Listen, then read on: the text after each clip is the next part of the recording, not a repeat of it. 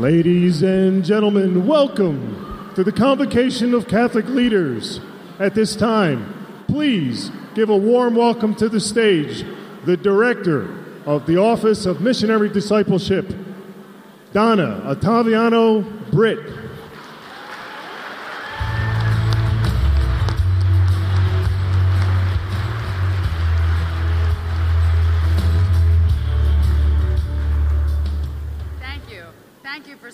Warm welcome. And I welcome you to the convocation of Catholic leaders, the Joy of the Gospel in South Jersey. Are you excited? I'm glad you're excited because so are we. We are delighted that you are here. This was a moment long in the making. So I'd like to talk to you for a minute about what was planned here.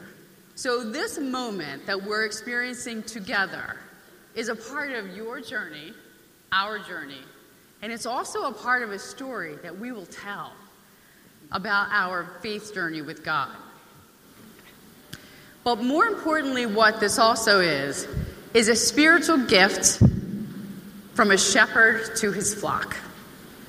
Bishop Dennis Sullivan has great hope for those for whom he is responsible, and that is to get us to heaven. And that is no small task. So, with that, he knows we have to live our baptismal call, and that is a call to discipleship. And if we are answering our call to discipleship, that also means we need to form other disciples. That means we have to move out of our churches. We have to go out into the community. There are many in need, and they are right in our backyards in our own parishes. So today in this room, we are nearly 800 strong, and each of us has been called to this place and time. We were called and we gave our fiat. Each of you said yes. Our team dedicated all of our efforts, and we entrusted ourselves to the Blessed Lady and to the Holy Spirit that they would guide us to delivering something to you that was transforming and powerful.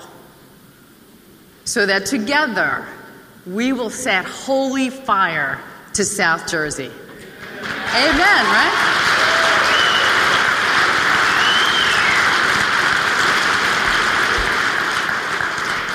It gives me goosebumps every time I think about what we're going to be able to do here. And I always figure that's the Holy Spirit saying, That was a good thing to say, Donna. Because I didn't think of any of it on my own.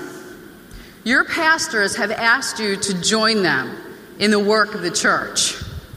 You agreed and shared your abundant gifts generously with each other in those parish leadership team meetings that you have been having since January. Show of hands. Anybody say yes, not really sure what you may have been saying yes to? That's good because so did I. We are in very good company together. I would like to spend a moment talking to you about you because you are remarkable. Each of you is a personal and beautiful story that has brought you to this moment. You have been so willing to share.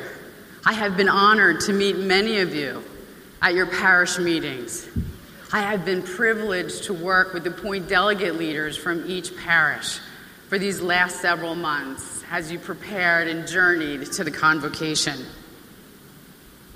You have filled me, and I have shared with the steering committee all of that. You have filled us with holy hope in the work that we were doing for the past year. This moment has been planned for a year.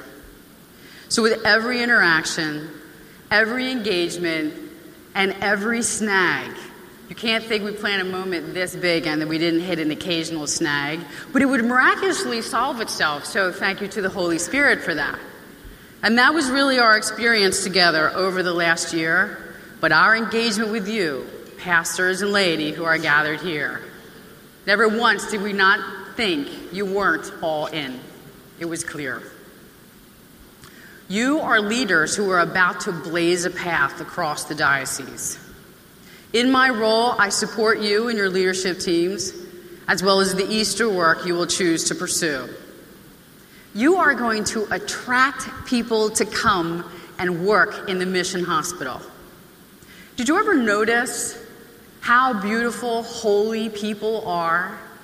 Think about the holiest person you know. They radiate beauty.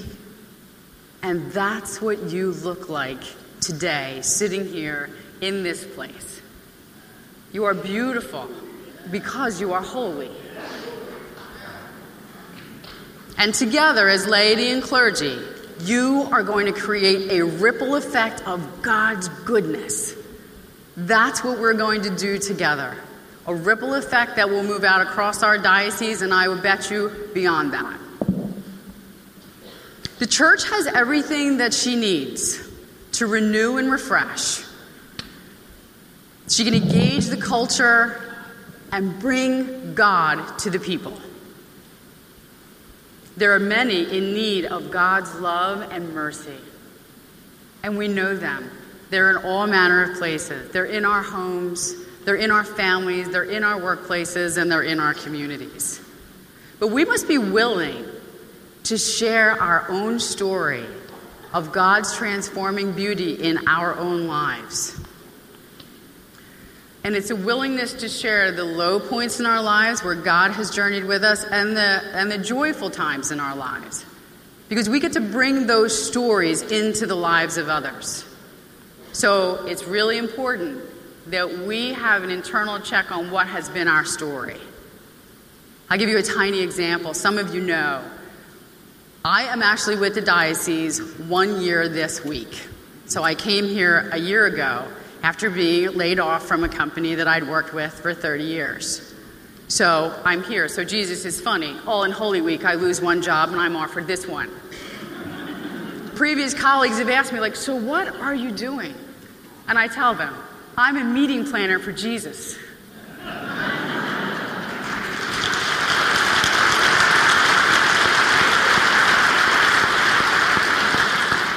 But I'm a meeting planner for Jesus and 800 of his beloved. What a privilege for me to plan a meeting for Jesus with 800 of his beloved. So the church's gifts in each of you and the others abound.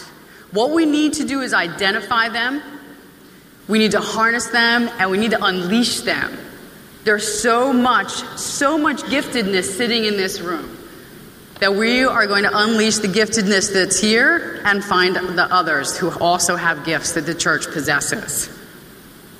We have to be the hands and feet of Jesus. That is our responsibility.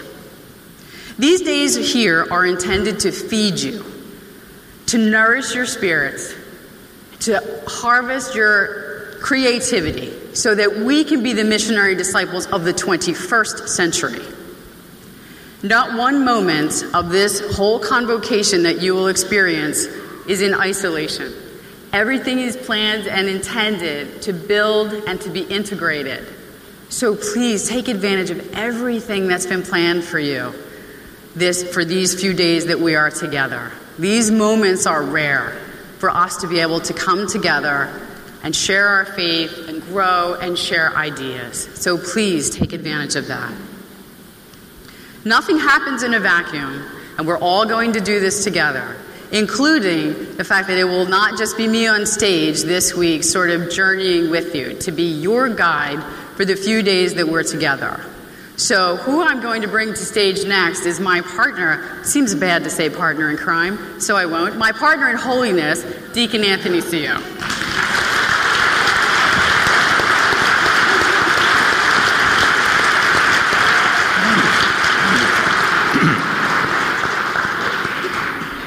Good afternoon. It is so good to be with all of you today. I feel like I'm in the room with 700 friends. And if I am her partner in crime, that's a good thing because that means that I'm the assistant planner for Jesus. I'm happy to do that. Donna, you've described our mission so beautifully. But what I would like to do is just kind of give you a little taste of how this mission started. In July of 2017, the USCCB held the Convocation of Catholic Leaders, Joy of the Gospel, in the United States. 3,500 delegates from throughout the United States attended to hear this message about our call to missionary discipleship. Our bishop led a delegation of almost 30 people there. And what we heard was amazing. Donna said goosebumps, and they were really the Holy Spirit inspiring. Every time I think about what happened at that convocation and I get the goosebumps, I know that it was the Holy Spirit who is leading us. We came away with a great message. We came away focused on reaching out beyond our church walls, reaching out to the peripheries of society to animate our church. Each of us has been called to be here, to be in the presence of the Holy Spirit, and to use our own unique gifts and talents in multiple ways. We're being called to lead, and later this week, we'll be sent out on mission to work for our Lord and Savior. What you will witness over the next several days is not an isolated series of events.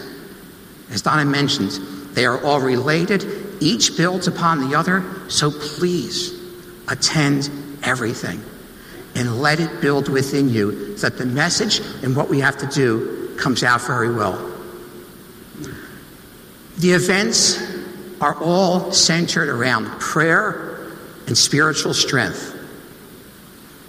I'm going to be departing from the stage in a moment, but at this time, what I would like to do is introduce Josh Miller, who is going to be moderating our conversations over the next few days. Josh is the co author of Unrepeatable Cultivating the Unique Calling of Every Person, and the accompanying workbook, Unrepeatable Life, an eight week program for discerning personal vocation.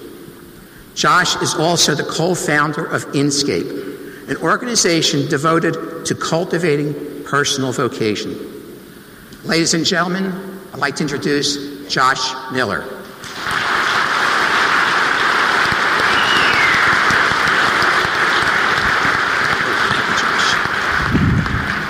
So, this place over here on the podium is going to be my little zone uh, during the keynotes. But I also very much want it to be a place for interacting uh, with all of you. Each of you brings your own history, your own gifts, your own perspective, your own questions, your own zeal to this convocation. And so I'm going to have the opportunity to interact with the, the plenary speakers and share some of my own question, questions and insights. But I don't want to be here just with my own questions, because I know each one of you is beloved of God. You've got your own history, and you, I want you to interact. So I would like your apps to be like lighting up with questions that are going to go to the back to Mike, and have you interact with the speakers uh, as we're here together in, in conversation. But perhaps more importantly than that, it's also critical during these days that we cultivate one another. It's true that we are to go out. It's true that we are called to be the light of Christ in South Jersey. It's also true that while here, we have the opportunity to cultivate one another. And that's what also the Holy Spirit wants of us. So thanks very much. Looking forward to being with you, Anthony. Donna?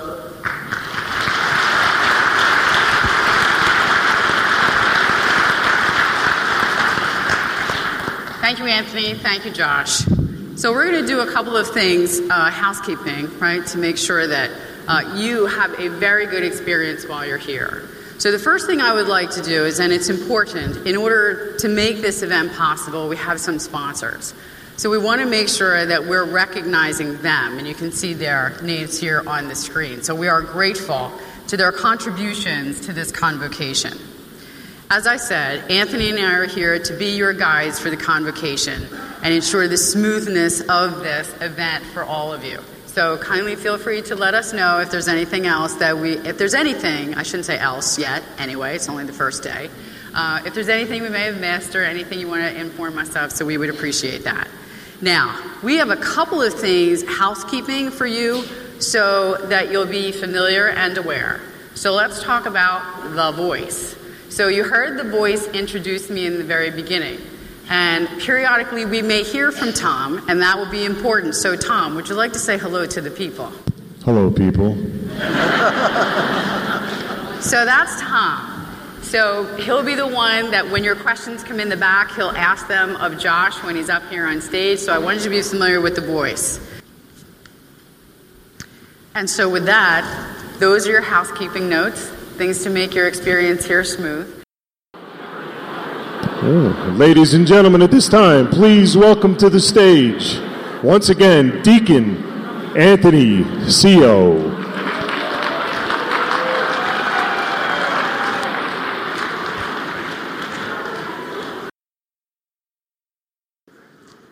Pope Francis is calling us to raise up missionary disciples, to create a culture that goes out to the peripheries social, economic, physical, and spiritual peripheries, to go out to where people are in their journey, to meet them where they are, and again, not where we expect them to be. What we have here is not just a one time encounter but we need to create an environment that helps people to meet Christ over and over again. We know that the Holy Spirit is the principal agent of evangelization, and we look forward to continuing to feel that presence over the next several days. There's no better person that we could have thought of to provide our first keynote address. Her topic will be missionary people.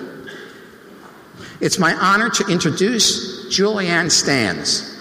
She's Director of Discipleship and Leadership Development for the Diocese of Green Bay, Wisconsin. She's passionate about parish life and living a joyful Catholic faith. She's a consultant to the USCCB Committee on Catechesis and Evangelization under the chairmanship of, get this, Bishop Barron. Yes.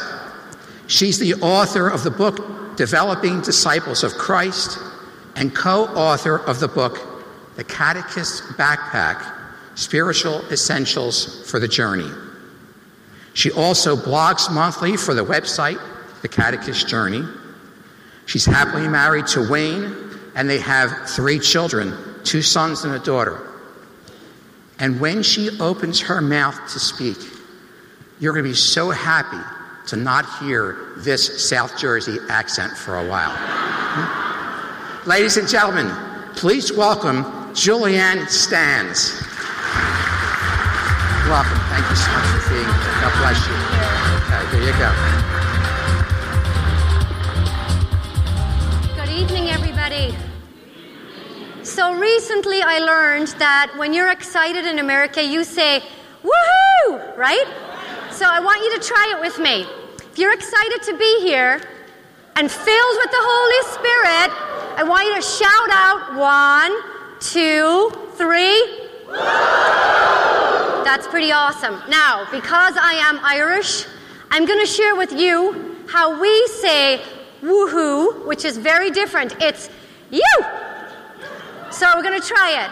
If you're filled with the Holy Spirit and you're on fire after that beautiful Mass, in three, two, one, you! Okay, so I'm going to be doing quite a few youth through my talk today. But first of all, I just want to thank each one of you for being here. Each one of you, like Bishop said, is a leader of the church we love. And you were called to be here, not just today, but to be in leadership at this time in the church. When I was 14, I made a promise to the Lord that I had no idea what I was doing. I grew up in a very, very small mountainous village in the Wicklow Mountains. Everybody knew everybody. I could not get away with any mischief because I had 67 first cousins. When I was 14, I took a school trip to the top of Ireland's holiest mountain, a place called Croagh Patrick. And without knowing what I was doing, I said, because my heart was so moved after this experience, Wherever you go, Lord, I will follow you. Wherever you send me, I will go joyfully and willingly. And so he called me to the frozen tundra of Wisconsin. Now, I'm going to tell you, I had never even heard of Wisconsin. And so I left uh, Ireland working at a university, a very, very good job, to become a missionary to the United States. And with $200 and two suitcases, I set out 17 years ago to make a life for myself. This year, on October 18th, I stood in front of a judge and I repeated the words, We the people, because I had just taken the oath to become a U.S. citizen. Thank you.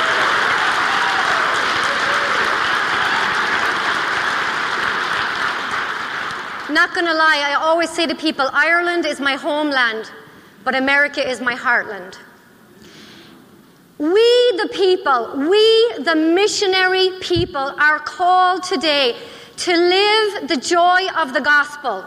And the word joy stands for Jesus, others, yourself. J O Y. If you live your life in that order, it does not make for an easy life, but it makes for a life of complete freedom and joy in the Lord. And so no one could have been more surprised than myself when a year and a half ago, the United States Conference of Catholic Bishops called 5,000 leaders from all over the U.S. and their territories together for the Joy of the Gospel convocation in Orlando, Florida. And I found myself on stage for those four days as co MC with the Bishop of Dallas. I'm not going to lie, it was four tough days, but I got to see the beauty of Catholicism and those who are living out their faith every day in such a powerful way. And I think we saw that today from the altar server who sat here during the Magnificat with his eyes closed because he was so moved, singing, to the gentleman I saw kneeling in the back with his head in his hands after taking the Eucharist. My heart is so moved. The Holy Spirit is here with you. And there is no better time for you to step up and be co responsible for the church we love. So I'm going to share with you a story that just breaks my heart. This is my son Ian. Ian, um, he loves art. He, he painted this picture, Starry, Starry Night, and I didn't tell him, but I had his image screened onto a skirt. And when he received this award, I turned up with my skirt while he received this little award. He was mortified, I'll tell you that.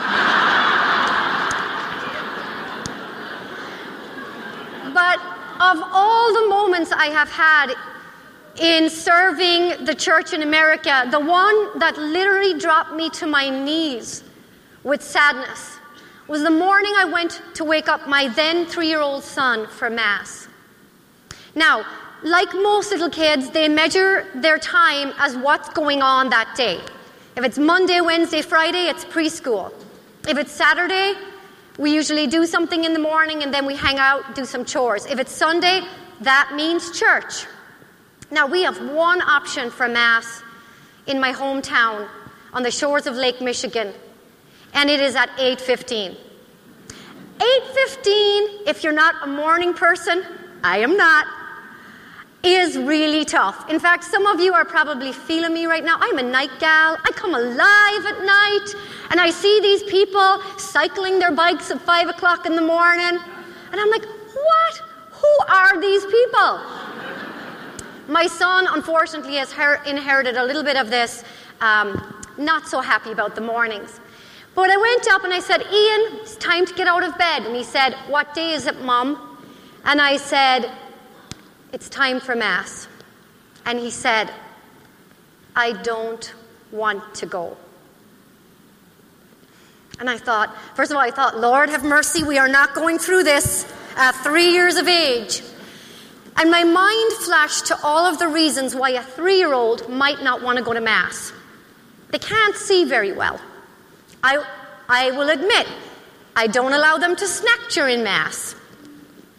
I won't let him bring his truck. I thought he was going to say something around those reasons. But what he said changed how I looked at my ministry. He said, Mom, I don't want to go to Mass because nobody looks happy there. And I thought, what does my son see at Mass on Sunday? What does he see as we come up to receive the most amazing gift of our faith, the presence of Jesus Christ in his very body and blood in the Eucharist? Does he see us come up to receive with true thanksgiving in our hearts? And then I thought, what does he see in me? Does he see me rushing around on Sunday mornings? Come on, get up out of bed, we have to go. Why is your hair sticking up? That is for sure your dad's side of the family. And I thought, what do the people see? Do they see us as missionary people who receive the Eucharist and then become what I like to call tabernacles with feet where we bring the Eucharist to every person we meet in the joy of the gospel. It changed everything about how I saw us as a people yearning to bring people into the joy of the gospel. So, Ian's story is going to come up throughout my talk, but right now I want to take you back to Matthew 14 30. And the disciples are in a boat. And I live on the shores of Lake Michigan, where when we get a storm, and it's cold in Lake Michigan, and those waves start coming up and the wind is howling, I can imagine being out in the water on the fourth watch of the night, which is between 3 and 6 a.m., and experiencing the same fear that the disciples must have felt. And all of a sudden, they see a figure on the water. And Peter, ever the impetuous, hot headed one, I think he had an Irish mother, must have jumped out of the boat. And we are told in Matthew 14:30 that for a second he walked on water. And then taking his eyes off Jesus, and becoming fixed on the storm, he started to sink and cried out what is perhaps the desperate and most shortest prayer in the Bible Lord, save us. Lord, save me. And we are told immediately the Lord reached out and caught his hand. Right now, it may feel like that we are in the midst of a storm of scandals, that the media is whipping up around us, and quite frankly, that we have to take seriously. But the disciples were not defined by the storm, and neither are we.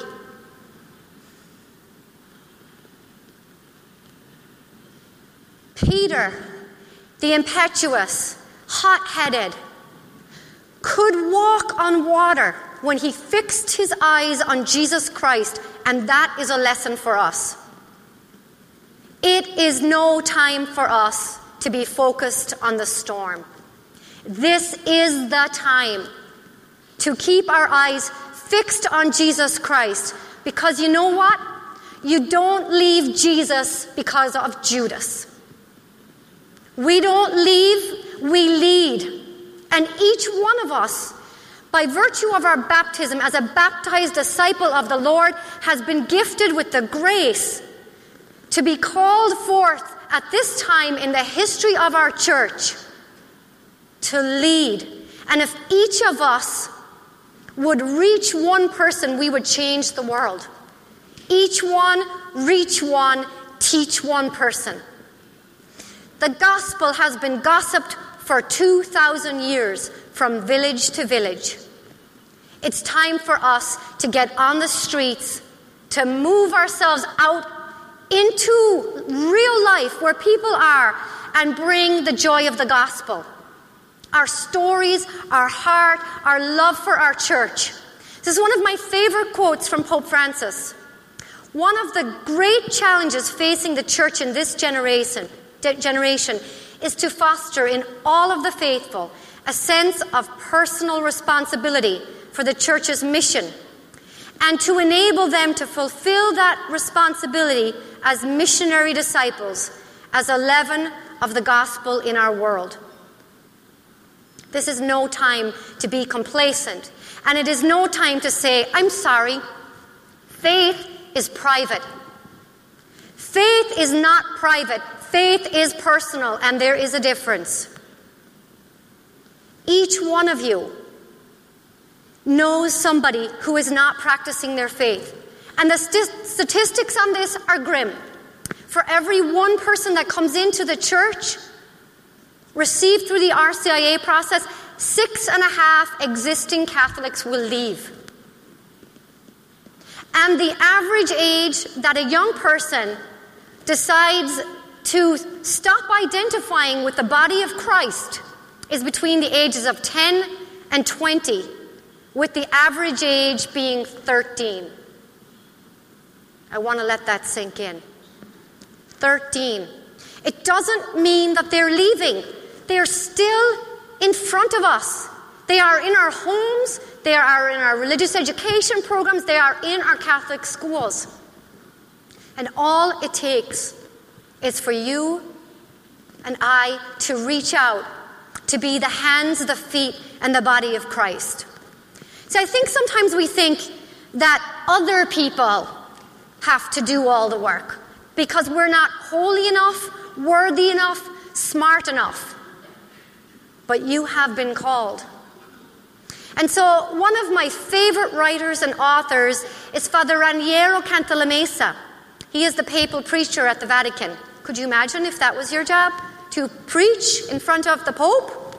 And he has held that role all the way from St. John Paul II to Pope Francis today. He says that you and I, as lay leaders in the church, are the nuclear bomb of the new evangelization. And the core of that nuclear bomb is the baptism into which we were all brought into the beauty and the joy of this community of faith. And so this is a document called Christifideles Laici, which I would encourage you to read. It says this personal vocation and mission defines the dignity and responsibility of each member of the lay faithful.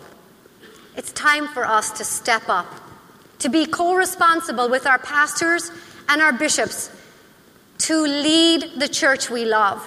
Jesus Christ Himself is depending on it. And I think sometimes we have this mindset like, how do we get all the people out there in here?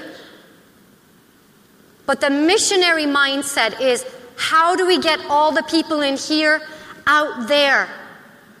Reaching for Jesus Christ. And the Blessed Mother, this convocation couldn't have come at a more blessed time for you. This is the annunciation of the joy of the gospel for your diocese. Our Lady will walk with you. And when you need to ponder in your heart and when you need to move in haste, she will lead you.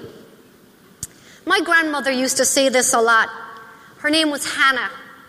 She was an incredible woman, a, a missionary disciple in word, thought, and deed. An arrow that's aimed at the head will not pierce the heart. And what we need today is to pierce the heart of our young people, our young adults, and those who have grown weary of the practice of their faith. You see, there's a reason St. John Paul II, in his wisdom, called for a new evangelization and not just a new catechesis. We have more books than ever before, right? More programs than ever before. But what is needed today is to bring the joy of the gospel and, yes, catechesis strong, faithful catechesis is part of that. See, young people are not asking the questions that many of us grew up with, which is what and how questions. How do I get to heaven? What does the church teach? They are asking questions more of who and why. Why do you believe? What do I do with the anxiety that is gnawing at my heart? And we have a responsibility to speak to those yearnings. So we have to pierce the hearts of our young people for Jesus. And how do we do that? Jesus had a very, very simple methodology. Simple does not mean easy. Simple does not mean easy. And I have to tell you, I have grown weary in my work throughout the country of seeing uh, companies tell us that this is the book to use, or um, consulting firms say this is the way we form disciples. The church, in her wisdom, has 2,000 years of testimony to a methodology that Jesus used to form disciples. That is simple, powerful, and bold. And I want to teach it to you today in the time that I have left. The thing that I would say is when we focus on programs and events and opportunities rather than our people, we've got a problem. Pope Francis said that we have reached as a church what he calls diagnostic overload which is caused by a flurry of activity and dwindling financial and personnel resources. Now, I'm going to tell you, when I became the director of new evangelization for the Diocese of Green Bay about eight years ago, I was invited to come out and speak to a group of pastors. They were very specific about the time they needed me to be there and leave. You need to be there at four o'clock and you need to leave at five o'clock. And I asked, why five on the dot? And they said, because we have our Manhattans at five o'clock. Great, guys. So I go in, I'm relatively new in my position. I knock on the door and I hear one of them say, Who's there? And I say, It's Julianne from the diocese. And I hear someone else say, It's the lady to talk to us about the evangelization stuff. So I come into the room and there is a chair sitting in the middle of what must be the tiniest room in the history of rooms and a semicircle of pastors sitting around me. And so I started to talk with them a little bit, and all of a sudden, one hand went up from the brave Father Kevin. And he said to me, Isn't this stuff like evangelization and discipleship kind of a fad and a trend? If we just keep if we just keep going and ignoring it, you guys are going to focus on something else, like a new theme, and I said, Where is this coming from? And he said, Because, you know, Julianne, I have been ordained for 28 years, and it's always something, isn't it? He said, First, we were told that if we focused all of our efforts on youth, we're going to have an amazing church, and young adults, and stewardship, and on and on and on. So he goes, I just need to know why. And I gave him this image, which is the image I would give to you right now. Roots before fruits. What we had done was we had concentrated on all of the branches of the tree, our ministerial branches youth ministry, young adult ministry, adult faith formation, stewardship. And we all tried making those branches as healthy as we could without nourishing the trunk and the roots of our tree. The roots of our tree are discipleship. And if you nourish the roots, you're going to have some. That was the most morning crowd I've ever heard. Let's try this one again. Before we nourish our roots, or before we nur- go to fruits, we must nourish our roots. Much better. You! Okay. Does this make sense for you? Okay, so, in, and the thing that I love about this image, is it's so patristic as well, is that the roots store energy and release them up into the tree and the leaves that are out there reaching for God's people are in contact with light and they bring that down and, and into the trunk of the tree and down into the roots. So there's this exchange going on all the time between lay people and our priests, our deacons, our sisters, all of us working to strengthen our tree, our discipleship tree. So I want to give you what has been variously called Jesus it's a very simple method of, method of discipleship. The model, me, modeled by the Master. Four stages. The first thing that we know Jesus did when he, he went out and encountered people was he said, Come to me. Come to me, all you who are wearied and are burdened. And it was only after that they had an encounter with Jesus did he say, Follow me. And then when he had spent time with the disciples, did he say, Remain united with me. And that happened in the breaking of the bread and the Eucharist and the Last Supper.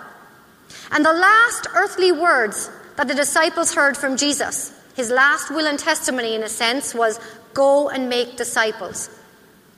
See, one of the problems I think is that we are, we are asking to go and make disciples without saying to people, Come and spend time with the Lord first. Now, come and see is different than go and learn, come and learn. That's important. But we can't just say come and learn, we also need to say go and teach. So I'm going to show you my great big ugly chart. And it is ugly. There's no other way I could put this in front of you. Stay with me for a minute. Jesus' methodology is on the bottom. Come and see. Okay? This is come and see. We would call this pre evangelization. The second stage in the process of evangelization, as laid out in the General Directory for Catechesis, this one is the follow me stage. You can take pictures on your phone, but I know that the conference organizers will make sure that you have all of this information too. When we get to this stage of discipleship, this is the remaining united with me in the Eucharist stage. And finally, we have the go and make disciple stage of missionary discipleship. Jesus' four part process. You may have heard Pope Francis use the same terms encounter, come and see, accompaniment, follow me, remain united, community, and go and, sh- and make disciples, mission. What's interesting is this is where the vast majority of Catholic parishioners are. They're in a stage of pre evangelization, meaning that they cannot articulate a significant encounter with the Lord. And what this looks like, somebody said to me, What does it look like in this stage for your stewardship efforts? It looks like this. In pre evangelization, there is no relational context for giving. So it looks like tipping for Jesus a buck here and a buck there. But as people come into contact and relationship with the Lord, everything, as you know, in your life changes. How you parent, how you live, and how you give. So, service looks different. Relationship methodologies that work here healing, hope, hospitalities, sharing our stories all absolutely critical.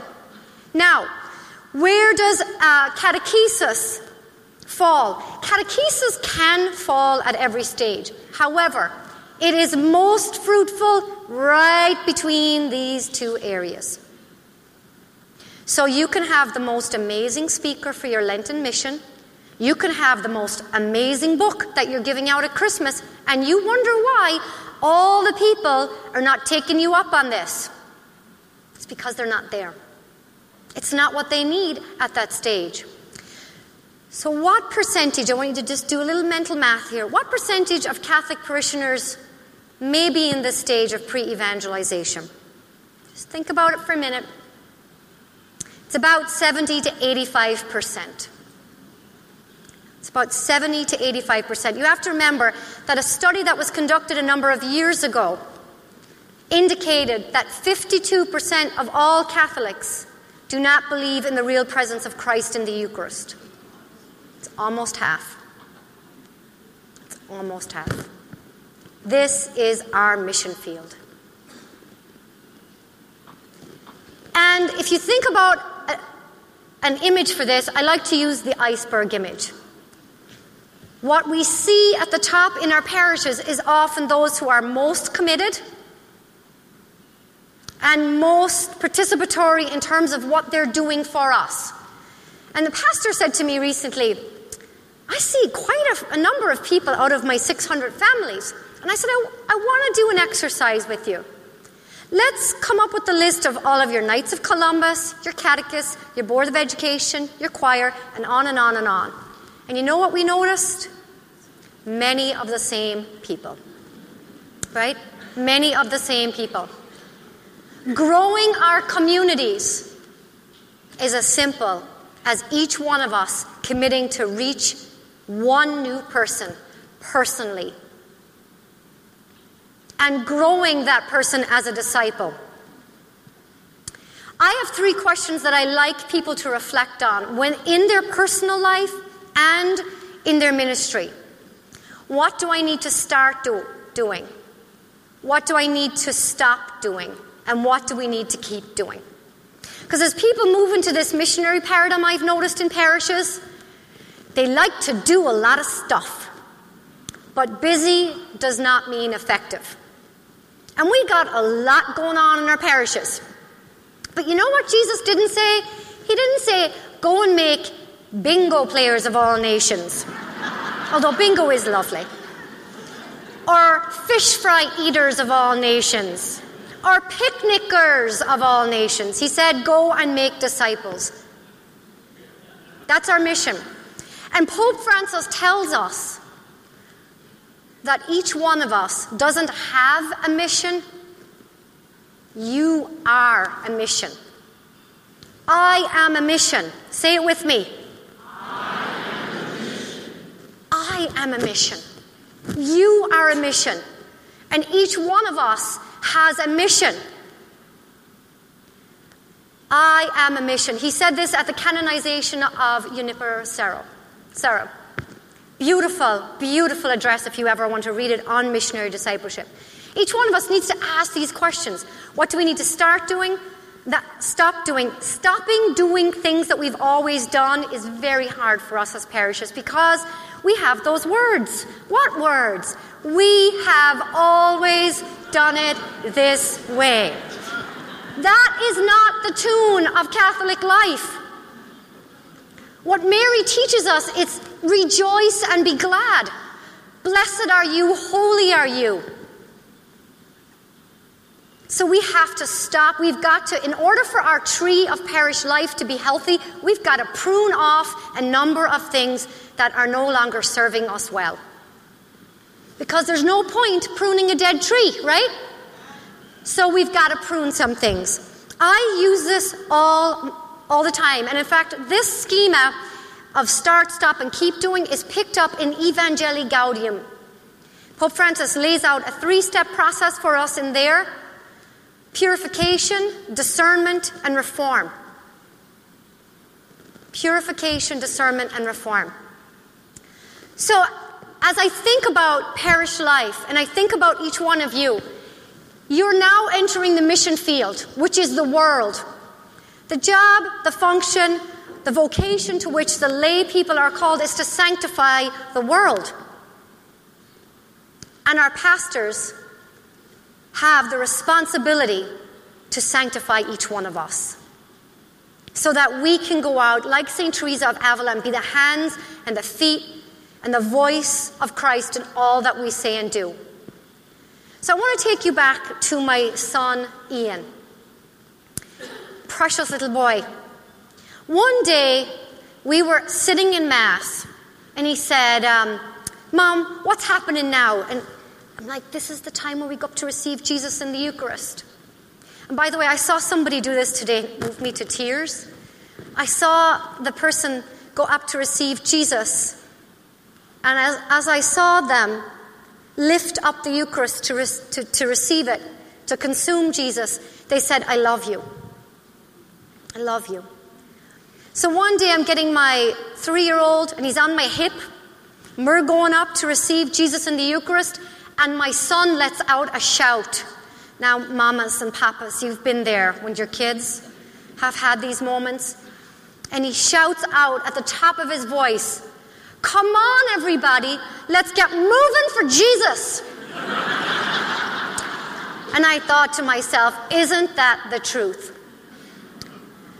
So in 2017, at the Joy of the Gospel conference in Orlando, which was the first conference that the U.S. bishops call, had called of this nature since 1917, I found myself on stage with one of our speakers that did not turn up. And so I conferred with the bishop uh, of Dallas, Bishop Burns, and said, you know, gonna do a little winging it here. I'm Irish. Words are not a problem for me. He goes, For me either. I said, Okay, I'm to share this story. And I did.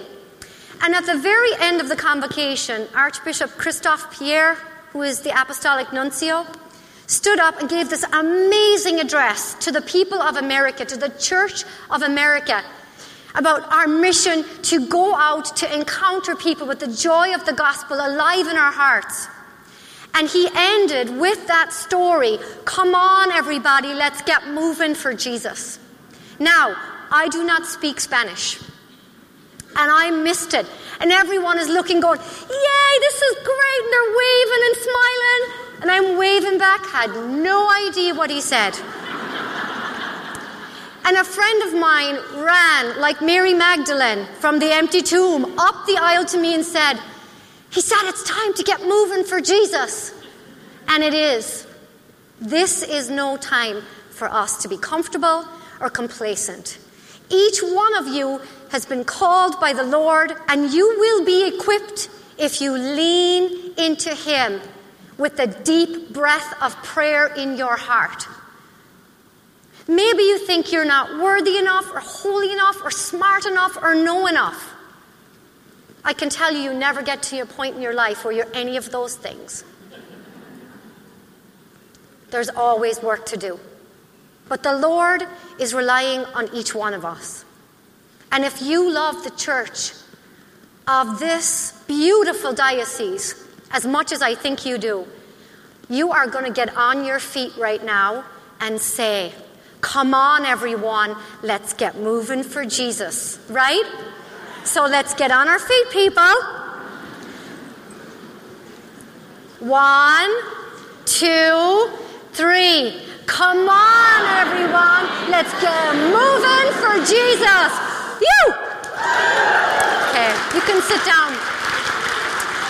I want to encourage you over the next three days to give this your all. To give it your all. Let this be a place of true mercy and encounter with the people who are here, but more deeply with the presence of God. I know you're tired. I see it in your faces. And I especially see it in the faces of our pastors. You are tired. You have 50 different hats you're wearing, but you love. And you can do this. And the Lord will renew and refresh and restore us if we lean into His love with the joy of the gospel in my heart. You cannot imagine how touched I've been by what I've seen moving here. As I travel throughout the country, I've seen plenty of gatherings, but something is moving and alive right here. And that something or someone is the Holy Spirit. It's time. Thank you. So at this time, I believe we're going to have a conversation about what you've just heard. And you are invited to share your thoughts, comments, and questions, which um, I would like to respond to as best as I can because it's time to get practical. How do we do this, right? Okay.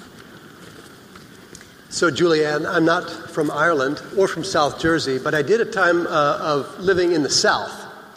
And in the South, we say, yeehaw! So, I won't ask the guests gathered here to do that, but I had the experience of those goosebumps that we spoke about earlier and the vitality and the strength of the Holy Spirit working in you today.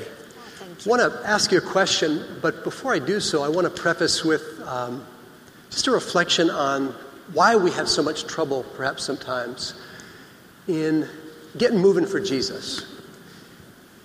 Sometimes, if our eyes are clouded, and we don't see ourselves properly or we don't see others properly, we can't act. So we know the answers, we know what we ought to do, but we have trouble doing so. And what I want to suggest is that what you're inviting us to is a paradigm shift yeah. in terms of how we see ourselves. And sometimes all it takes is a shift of, of seeing ourselves differently to enable us to have the openness of the Holy Spirit so we can then move. Uh, a lot of us have read the book Stephen uh, Covey's Seven Habits of Highly Effective People. And he tells a story of a paradigm shift. And I was thinking and praying about your talk. I, I turned to that because it was one of those moments where he was able to move quickly to an act of compassion after a paradigm shift. So he's in the subway. Many of you know this story. And there's a man there who is letting his kids run all up and down. They're being loud and obnoxious and, and rowdy. And Covey's sitting there with the man. And the man's absent minded, he's not paying attention. So Covey leans over and he says, Your kids are, are being loud and obnoxious here. Can you do something about that? And the man says, Well, we've just come from the hospital where their mother has just died, my wife.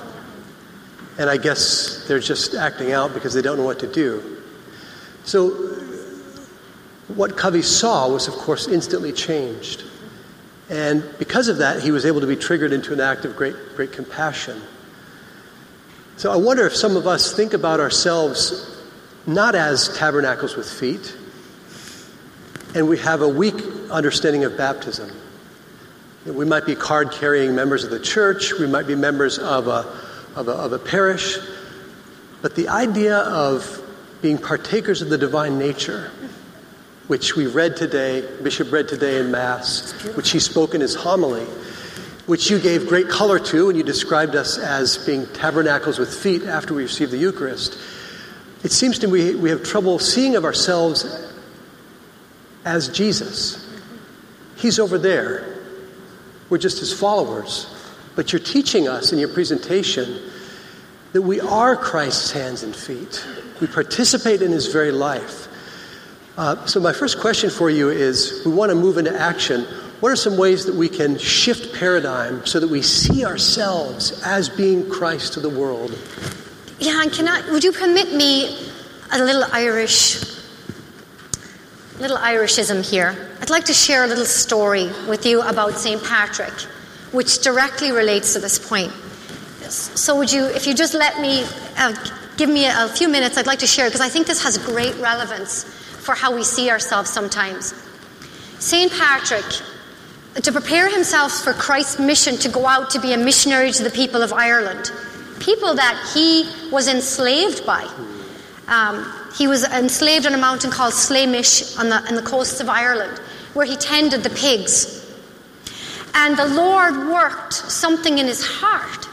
And he came back to the Irish, the very same people who had enslaved him, and to prepare himself to go out to share the gospel he decided to spend 40 days and 40 nights on a mountain in Ireland that's called Croagh Patrick. It was the same mountain I climbed when I was 14. And the legend tells us that as St. Patrick was going up the mountain, he carried two things with him. He carried a stick for walking, and he carried a bell, his cloigín. He would ring that bell. That was his announcement that he was in a village and people could pray with him. Now, the legend tells us that he went up fasting, so it's a great story for Lent. Mm-hmm. As he was going up the mountain, uh, a flock of blackbirds or crows, and they're the great big fat ones, almost like little ravens. We call them in Ireland préachán. And they started circling around Patrick's head, and then he was tired and cold and hungry, and they pecked, pecked, pecked at him. And he kept ringing his bell, and eventually they would disperse. And he rang his prayer bell so long and so hard that eventually they went away. And he was delighted. And he got to the top of the mountain, which is a tough climb. And as he was standing at the top of the mountain, the greatest demon of all came to Patrick. Now, stay with me and I'll explain the symbolism in a minute. A great snake came to Patrick. And Patrick said, Who are you? Identify yourself. And the snake said, I am the mother of the devil. It's a terribly wicked concept. And he took his stick and he gave her an almighty whack. Now, he didn't kill her. She slithered off into a lake that's called Lake, Lar- uh, lake Carrapaist, the lake of the serpent. What does that have to do with this? Anytime you set out to do the Lord's work, the blackbirds or demons of doubt will plague you. And sometimes they come from within yourself. Who am I to be called to do the Lord's work? The only way you can conquer those doubts is by keeping your heart and your mind and your focus fixed on God. Spend time dwelling in His Word, reading sacred scripture. And sometimes those doubts come from other people. Well, look at you. Who do you think you are to be on stage in front of all these people? If only they knew what you were like in college. when you get to the top of the mountain, you feel like, Lord, here I am. I am ready to do your will. In Ireland, the mother of the demon is pride. Pride was the mother of the devil. You can never truly kill your own pride and anger, and that's why you need to dwell in the Lord. Stay close to Him, remain faithful to Him, partake in the sacraments frequently. Those are not optional for missionary disciples. And for parishes, as you are here together, you need to be praying with each other. I cannot tell you how many places I go where I see parishes where the staff do not attend Mass together, where they do not have prayer time together built into their days. Our pews are going to remain empty if our offices are full and there's only four people in Mass from our own communities where we are supposed to be faithful to Him. When we are too busy to pray, we are not doing the work of the Lord. Prayer is not just food for the mission, it's fuel for the mission. And I think this is a real key point for you as parish leaders to be here to grapple with this is to ask yourself how you have been faithful to the promise of the, of the Lord as a team, journeying with each other so that you can prepare others because you cannot give what you do not have. Mm. You cannot evangelize others unless you have been evangelized yourself.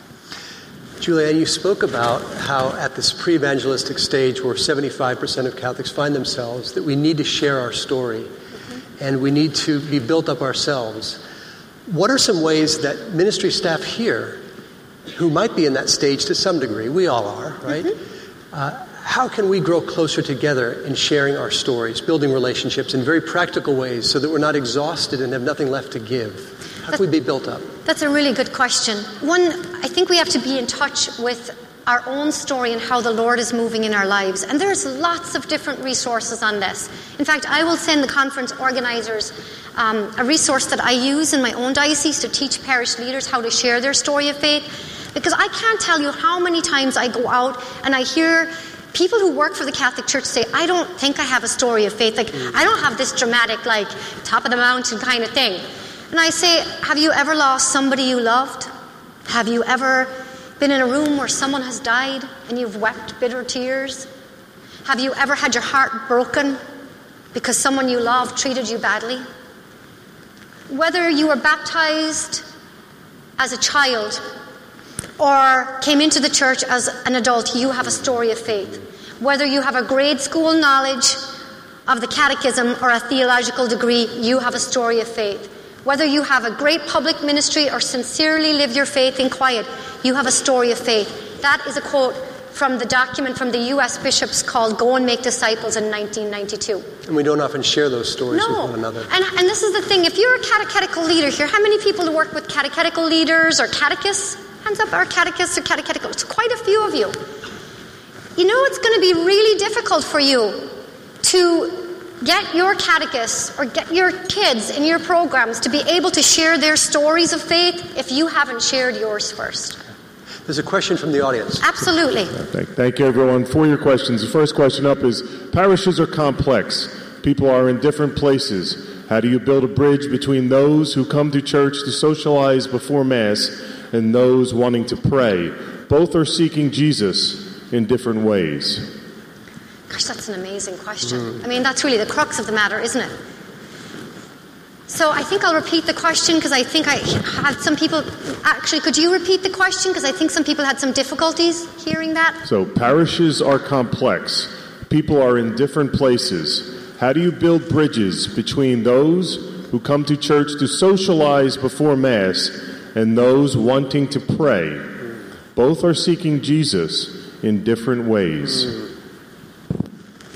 Wow, that's a, that's a great question. Great question. the reality is that our parishes are gifted with different charisms and gifts because each of our parishes is, are different.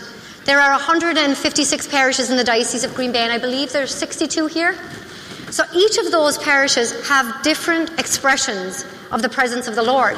And so parishes will often say to me, Where do I start with missionary discipleship? And then they'll call me when they get excited and go, You know what we're going to do? And I'll say, What?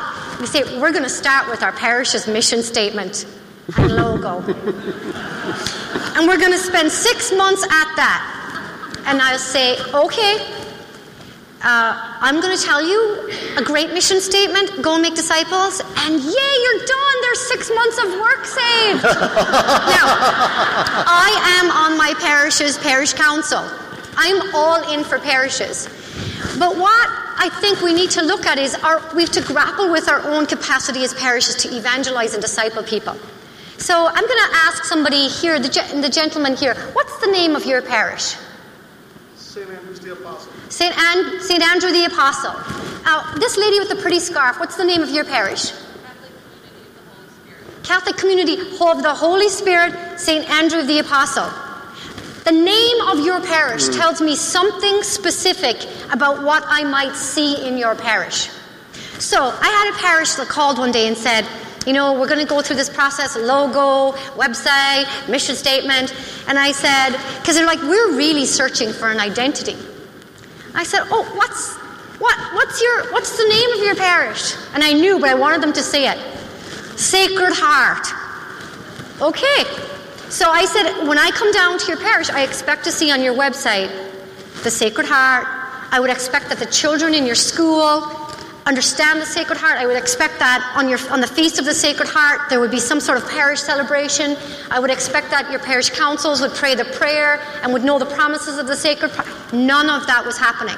And so I actually go into the church, and it's a fantastic, beautiful church, gorgeous stained glass windows. And I see this beautiful um, cha- side chapel. And I say, what, What's the name of this area? The side chapel? and I said, I have a feeling that if you revisit the construction of your church, you're going to see that that was the chapel of the Sacred Heart. So I think one of the ways that we can grapple with our ability to evangelize is to look at our charism that's given in the unique name of our community. It does mean that because parishes are such a complex ecosystem of pieces all moving together, you're going to, in order to have your parishioners have a healthy spiritual diet, you as a staff have to have a healthy spiritual diet. So, the Liturgy of the Hours is the official prayer of the church. We should be praying that. We should also have Rosary, Divine Mercy. If you're Franciscan, I love the prayers of creation and the canticles that they have. You need to be able to nibble around the edges to have a healthy Catholic spiritual diet. And your parish should be able to provide for some of those experiences, especially at Mass. So I hear you saying that sometimes we spend a lot of time on things that are peripheral rather than being grounded in the identities that we've already been given and the solidity and depth of being grounded in uh, prayers according to that identity. There might be another question from the so audience. Th- this is our last question. We do appreciate everyone's question, but we have a time crunch, so we'll try to have one more question here. What is the effective way to start changing the parish process of how it's always been done? and not alienate the mature members. Oh, that is worded very interesting. Which is nobody here, of course. Nobody.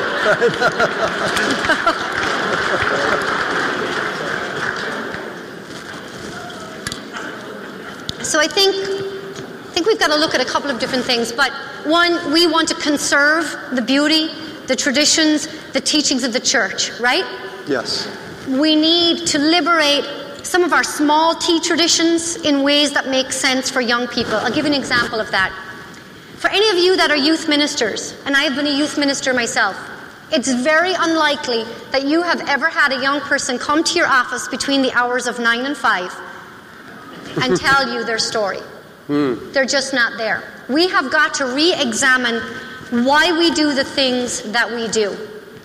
Why do we open at 9 and close at 5 o'clock when the people of God are not present.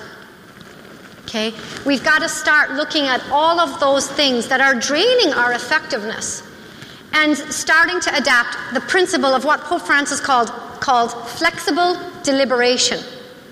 Change is a constant. The religious landscape of the United States has been transfigured and transformed by things like social media, by young people. And we have to be able to meet those needs. You know, I, I do think this, this comment had a nuance on the end about um, people who might not want to change. And I've heard people refer to them as the frozen chosen or.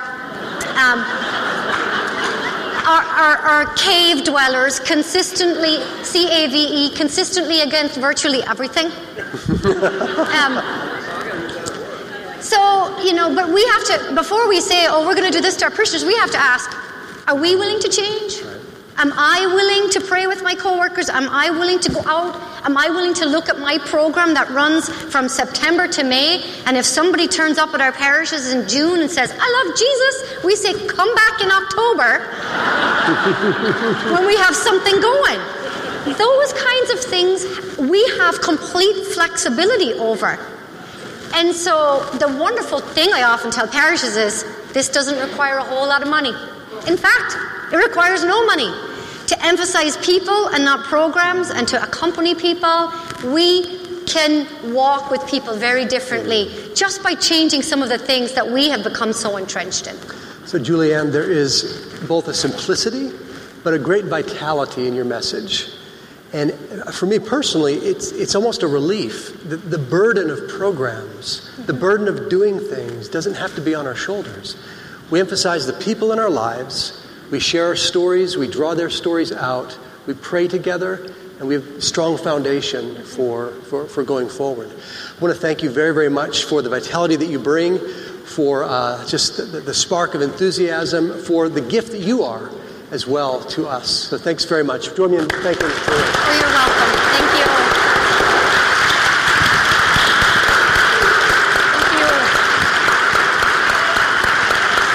you very much.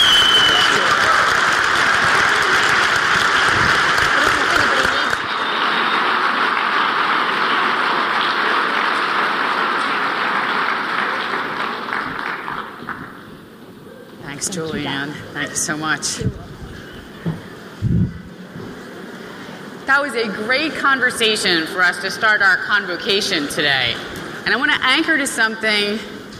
I'm slightly blinded. I'm going to anchor to something that Julianne said, and you've heard us talk about it now from stage, is the importance of story and knowing what your story is. So I told you earlier about how remarkable you all are and how I was in a position to share with the steering committee really the beautiful people that our good and holy pastors have chosen to join them in the work of the church. So it's really important around what we do while we're here and what we do after this. Because the value of our story is the value of the work that we will do going forward. So, what I would like to do now is tell you that what some very beautiful people across the diocese have agreed to do for us while we're here is they're going to step to the podium throughout these three days and tell us their story. So, what I'm going to do is I'm going to welcome Derek Longcrier to the stage, who is actually from Atlantic City and the parish of St. Monica. So he is going to share. Thank you.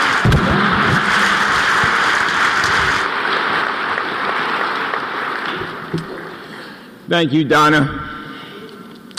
Good afternoon, everyone.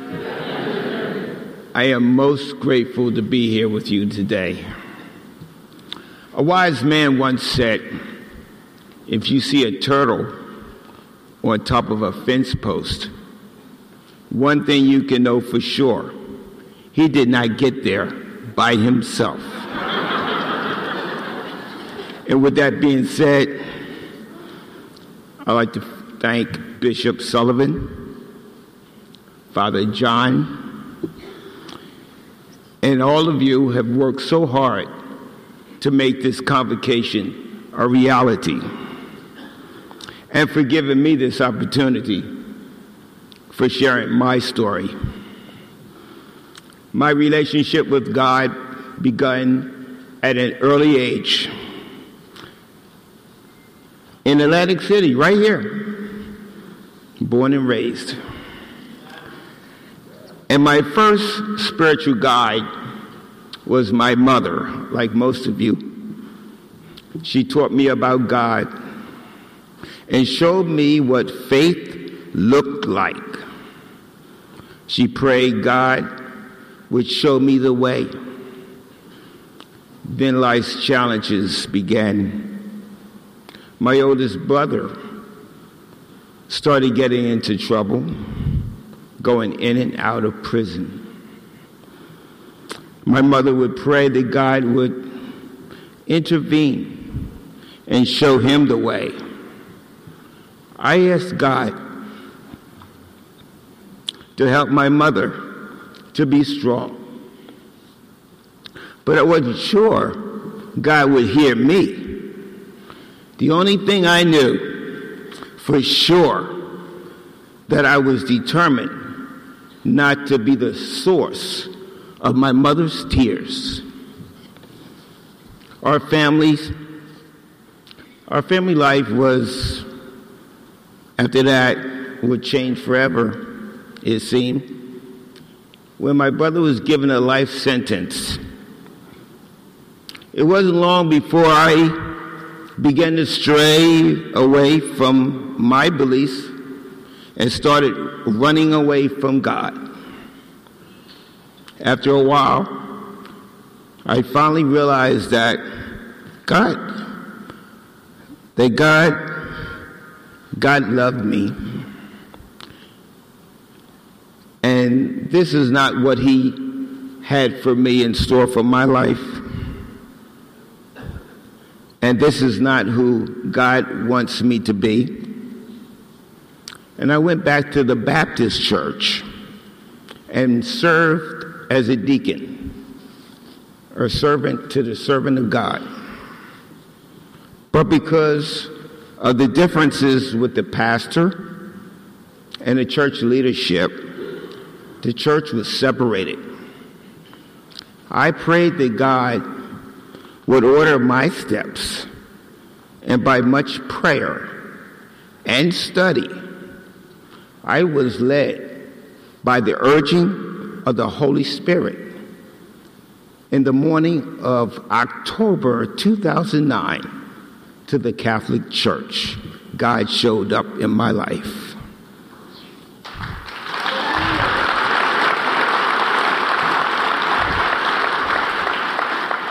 He showed up when miraculously my brother was released from jail and his life sentence was overturned. My mother's prayers have been answered. And what's more, my brother became a prison chaplain of the prison he once was incarcerated. Isn't God good? God showed up. God showed up after the death of my son and granddaughter. I asked God to make this a dream and then wake me up and let it not be true. My wife and I were in denial. The truth was too painful to accept. Once again, God showed up. Thank you, Jesus. And that's why I show up for God.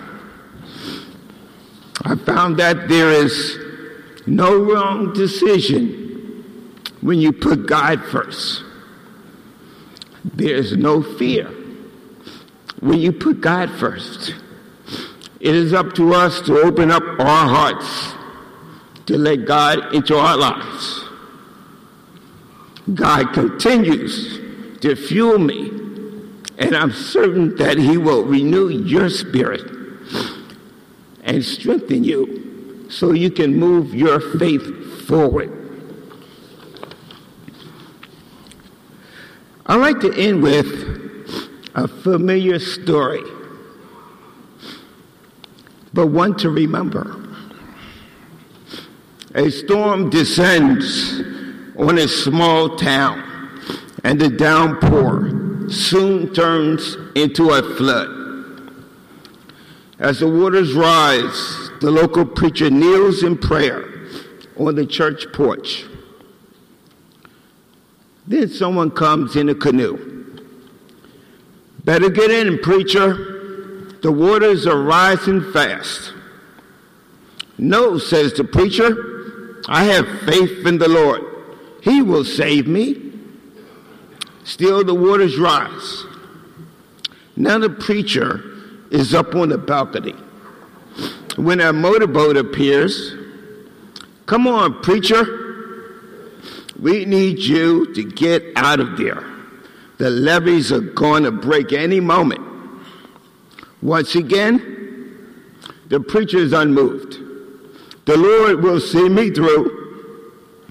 The levees break, and the flood rushes over the church. Only the steeple remains visible with the preacher clinging to the cross.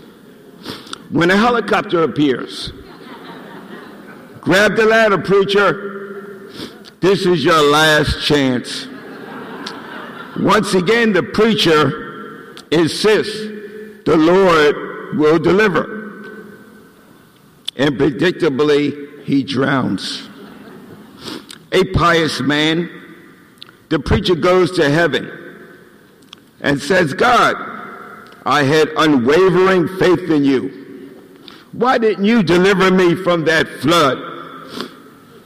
God shook his head. I tried to save you. I sent you two boats and a helicopter.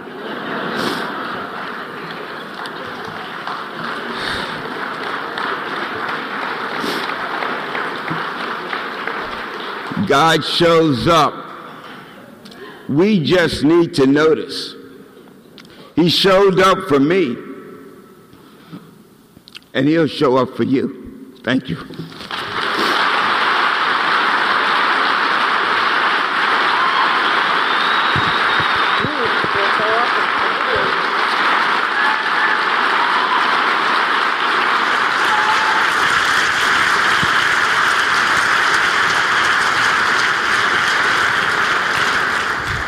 Thank you, thank you, Derek, for sharing your story with us. There's a, there are elements to Derek's story that resonate with all of us, right? Who needs tissues for some of Derek's stories? I had a beautiful experience of meeting Derek about a week and a half ago, and we shared our stories with each other in preparation for coming to this. It's always tough to be the first one at an event like this to take the stage and share your story. So it was really, really a beautiful experience for me to interact with Derek, myself, and then to watch him come up here and share it with all of you. So it was really quite a remarkable thing. Derek, I can't see you in the lights where you went to sit, but thank you. From the bottom of my heart, you did a beautiful job.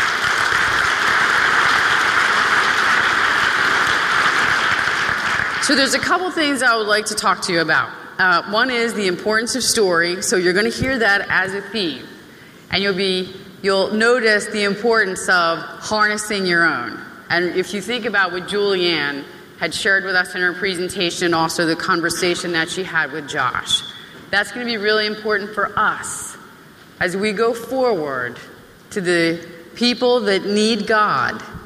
We have to tell our stories of God. So that's a really critical piece for us. And I'm going to paraphrase a quote from St. John Paul II that what compels people the most is witness. By giving your own witness, people are compelled more by witness than they are by teachers, no offense to teachers, by teachers, teaching, theology. It's our own personal stories.